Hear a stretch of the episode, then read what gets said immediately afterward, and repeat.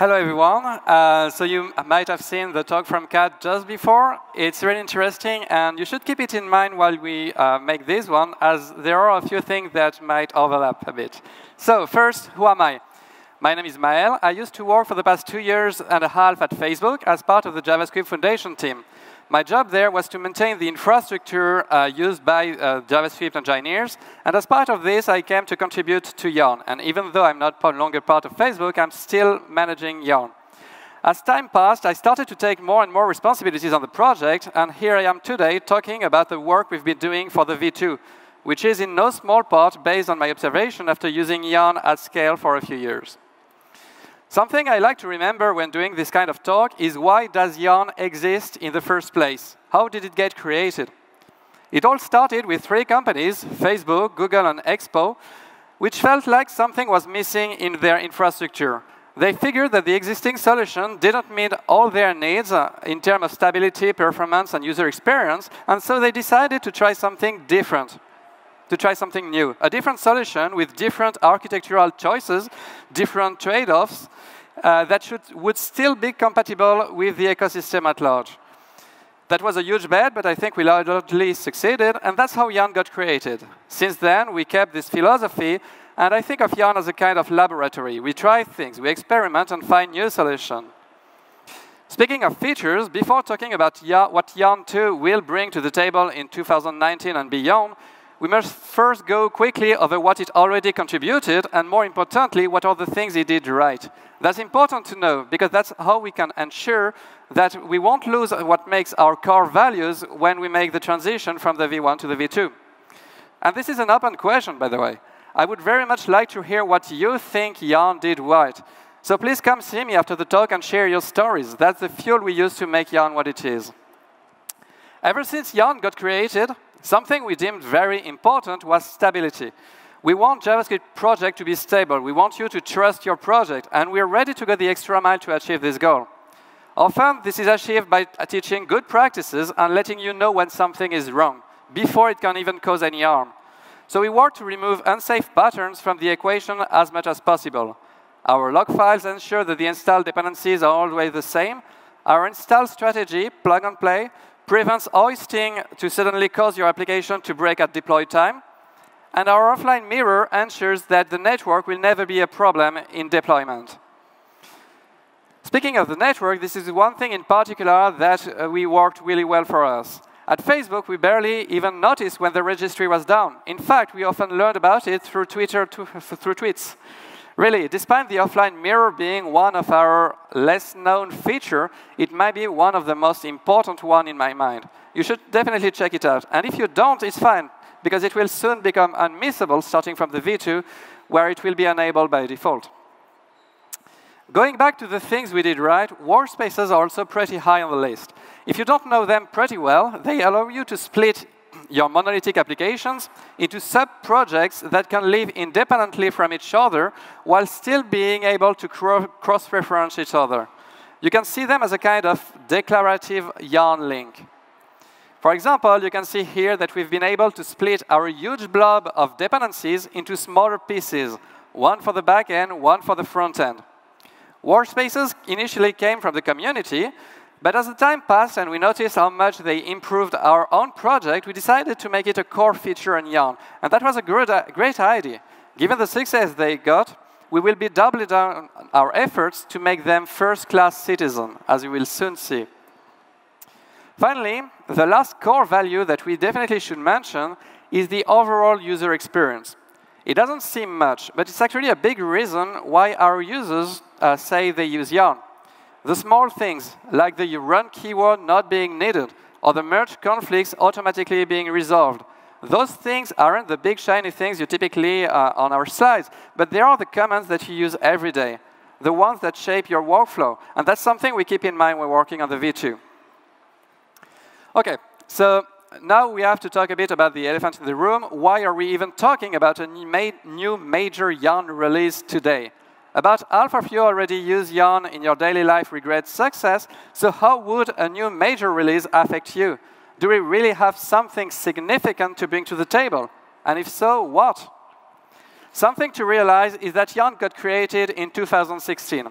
Since then, a lot of things happened. For one, we released a lot of major features. Workspaces in 2017, plug and play in 2018. Zip loading is coming in 2019, and we will go to that later. Our architecture needed a refresh to say, stay up to date with all those new concepts that didn't even existed when Yarn got created, and to support the new workflow they unlock. Additionally, Yarn got initially created as an NPM clone. As such, we inherited various behaviors that, that don't mesh well with the user experience we want to provide, which, as I mentioned, is something we really care about. So for those technical reasons, we needed to build something new, to build a new modern foundation more suited to what we had in mind. But that's not the only reason. That the main reason in my mind is that we wanted to give you more power. We wanted to make it easier for you to contribute to Yarn, to write your own features, to fix what blocks you, to not have to rely on us. After all, Yarn is a community project. We don't want to work for you. We want to work with you. So our architecture needed to reflect that. And for this reason, we decided to make it very modular so that you would be able to write your own plugins. In fact, most of the features in Yarn 2 are actually plugins that got aggregated together in a single binary. In the same vein, we moved our code base to a more familiar stack, TypeScript, and we hope that by doing this, it will decrease the time needed for you to understand the pieces, how they fit together, in such a way that you will be able to help us maintain this critical part of your infrastructure and its extend its scope to new heights. Now, enough about the abstract talk. Um, let's dive a bit into what the next major version of Yarn will concretely bring to the table. The first thing you will notice is that we revamped the output. What Yarn prints is how it communicates with you, and we wanted to make it easier for you to figure out what happens and highlight the most important information. This translates in two important ways. First, we now print message codes that can be Googled for more details on what a specific message means, and in the case of errors, how to solve them. Secondly, we are now using colors with a specific purpose to highlight the dynamic parts of our messages. It's one of those very tiny things that I mentioned that happen to matter a lot when you work with Yarn every day. By using the colors at the right place, we aim to decrease the cognitive overhead of using Yarn. You won't have to fight to understand it. The V2 also comes with new commands. You might have heard about yarn create in the V1, which allowed you to download and run any package prefixed by the word create. Well, in the V2, we decided to expand it and, and build yarn DLX. Yarn DLX, very similar to its sibling NPX, can install packages from the registry without mutating your local project. It allows you to run one-off scripts without worrying about having to revert your changes after the fact. Let's see a quick demonstration of it. So here we have a JavaScript file, which is a Webpack configuration, and we will want to minify it. Usually, we would have to add the minifier terser into our package.json, call terser, and then remove terser from the package.json.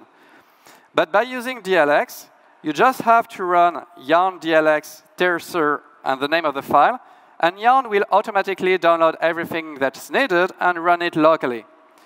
But even better, since we are using plug and play, it means that we don't have to create a node_modules anymore. And if we don't have to create a node_modules anymore, then DLX at the second invocation will be just as fast as it can be, because we will not have to fetch the package again. So if I run yarn dlx terser index.js again, it will be super fast. So that's for new commands. We have other ones, but we also improved the existing ones. Various changes were also made to make it easier to work with monorepos or to fix long-standing issues that we had. Yarn up can now upgrade a package across all your workspaces at once. Yarn Link is now able to properly resolve peer dependencies even when you link an external package into your current project. Yarn Add and various other commands now accept an interactive flag that instructs Yarn to ask you for advice in various situations. And it's not only a toy. The interactive mode, for example, allows you to quickly reuse a version of a package that another one of your workspaces is already using. You don't need to grep into your package.json anymore to, fin to find that out. Speaking about greping into package.json, we are introducing constraints. Wouldn't it be nice if you could just check that your project obeys some rules, like linting, some kind of ESLint, but for package.json? We thought so too, and one of our newest additions are constraints. Constraints are basically lint rules written in Prolog and not JavaScript. That might be surprising. But Prolog makes them extremely small and powerful. In the example you see on the screen, you can see a simple rule that just forbids all of our workspaces from having Babel listed as a regular dependency versus a development dependency. In fact, with only two more lines, we could extend this to automatically move the dependency within the dependency, dev dependency field. Constraints are very powerful and have many usages. You can see some of the screen, and we will provide some recipes in our documentation to get started. But you will quickly see that it's super easy to write new ones that are directly adapted to your use case. Now we can see them in practice a bit. So here I have a project with two workspaces, my front end and my back end. Both of my front end and my back end are depending on Lodash, except that they depend on different versions of Lodash. Additionally, both of those projects are actually TypeScript and should probably depend on TSLib. But they don't. So it would be nice if there was a way to detect all those problems and fix them as best as we can. Yarn has a new command that is yarn constraints check. When yarn constraints check is called, it will validate the project against the defined rules. So in this case, you can see that it has been able to detect that backend and frontend must depend on TSLib, and that they depend on conflicting versions of Lodash.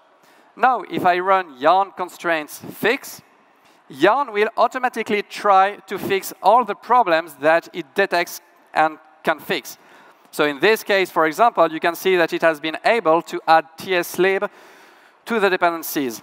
It hasn't been able to correct the mismatch in Lodash because it's ambiguous. It doesn't know which one you want to use. In order to fix those kind of issues, well, you just have the gold old yarn add. If you run yarn add with the interactive mode, as I mentioned before, Yarn will ask you which version of Yarn you want to use amongst multiple possible ones. In this situation, it is smart enough to tell you that Lodash is already used in two workspaces. So which one do you want to use? And by using this feature, you don't have to think about how should I fix the problem? Oh, that's hard.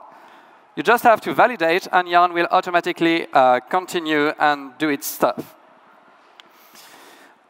If we run yarn constraint check again, you will see that all the errors have been properly uh, fixed. And if we check the package.json, everything has been applied. Now, something else that we can do with constraints, because of how powerful they are, is use them as a query engine. Now, this is a bit interesting. By using yarn constraints query, you get to ask yarn, what do you know about my project? So for example, in this case, by using one simple query, I'm able to ask Yarn to tell me all the dependencies and all the ranges in all of my workspaces. But I, want, I can be more precise if I want to. I just have to specify one of the parameters, and Yarn will be able to just filter those. So that's the, that, that's the power of the constraints. Another feature that we are working on, and that is maybe the biggest feature that we will um, ship is zero install. Zero install isn't actually a feature, it's more of a concept. And it's more aimed for applications than uh, libraries, even though they work for both. The idea is never run yarn install again. That might remind you something. so the idea behind this is that if a code needs to run, this code will fail. Even though we try our best to make a package manager that never fails, from time to time, we are not free of making a bug or making a mistake, and it will crash at some point. Or may, if it's not us, maybe it's on you. For example, maybe at some point your file system will become read-only, and then running yarn install will not work. That actually happened to me before. So in order for something to work every time, it doesn't need to, it must not run. So with zero install, the concept is simple. You just add all your yarn files into the repository. and then you don't need to run yarn install because everything will be there. So now I know what you think. You're saying that committing the node_modules directory is bad. But remember that with plug and play, we don't have a node_modules directory anymore. And plug and play is by default in the V2. And the problem with committing a node_modules was that node_modules contained 20,000 text files. You might remember I mentioned zip loading before. With Yarn 2, instead of generating a node_modules, instead of generating an unpacked cache, we just download each package that you use, and we store them within your project, or elsewhere if you don't want to. Which means that for each package that you use, you will have exactly one archive. And that's peanuts for VCS to support. That's very easy. We actually discussed it with GitHub Force before, before breaking their infra, and they told us it would be fine. So what do zero install bring to the table? Kat mentioned it, it improved the developer experience by a large factor. We don't have to run yarn install between git pull, git checkout, git rebase, all those commands. Peer reviewers also know which package have been added because they just have to look at the files change and see what, um, what tarballs have been added into the project. It's faster, simpler, and sta more stable for deployments. Because again, you don't have to run yarn at all, so there is no risk of yarn crashing in production. Additionally, you will always have exactly the same state on production as you have on development, because that's the guarantee we provide. If it works locally, it will work in production. Additionally, it allows you to skip the CI configuration step. So in this case, we can see a quick demonstration of um, zero install. So you can see that we have a small project that is using Webpack 3. And we would like to update to Webpack 4. So we create a new branch. And here we will uh, just run yarn add Webpack 4. So yarn is now running, downloading all the dependencies as it always did. And if we do, after that, uh, git status, we will see something very interesting. But first, yeah, you can see that um, Webpack got updated correctly, of course. And now if we run git status, you can see something interesting. Instead of having a node_modules, we have, as I mentioned, one zip for each package. If we commit all this, then we have everything we need in order to run our applications. So now, let's say that uh, suddenly a project manager comes into your room and tells you, hey, we need to fix this problem on master, uh, and it needs to be done now. So here you need to go switch uh, quickly into the Webpack 3 branch, make your change, and commit it. But just after switching, you don't have to run yarn install because everything is exactly like it should be. Your project is always in a good state. And once you're done, you just have to switch back on your PR um, of uh, Webpack 4, and everything will work just the same. By having this workflow and um, simplifying context switches, it makes you much more productive because then you can work on multiple features at any point in time. In fact, it's super useful for me uh, as, uh, as a Yarn maintainer because I can quickly check out all the poor peers that are submitted to Yarn and see how they work or fix them myself if there is something that needs to be fixed. Something that was before very painful because I had to be careful about which in which state was my project is now super easy. In fact, Yarn 2 itself is using uh, zero install. So for example, here you can find that I'm cloning the Yarn repository.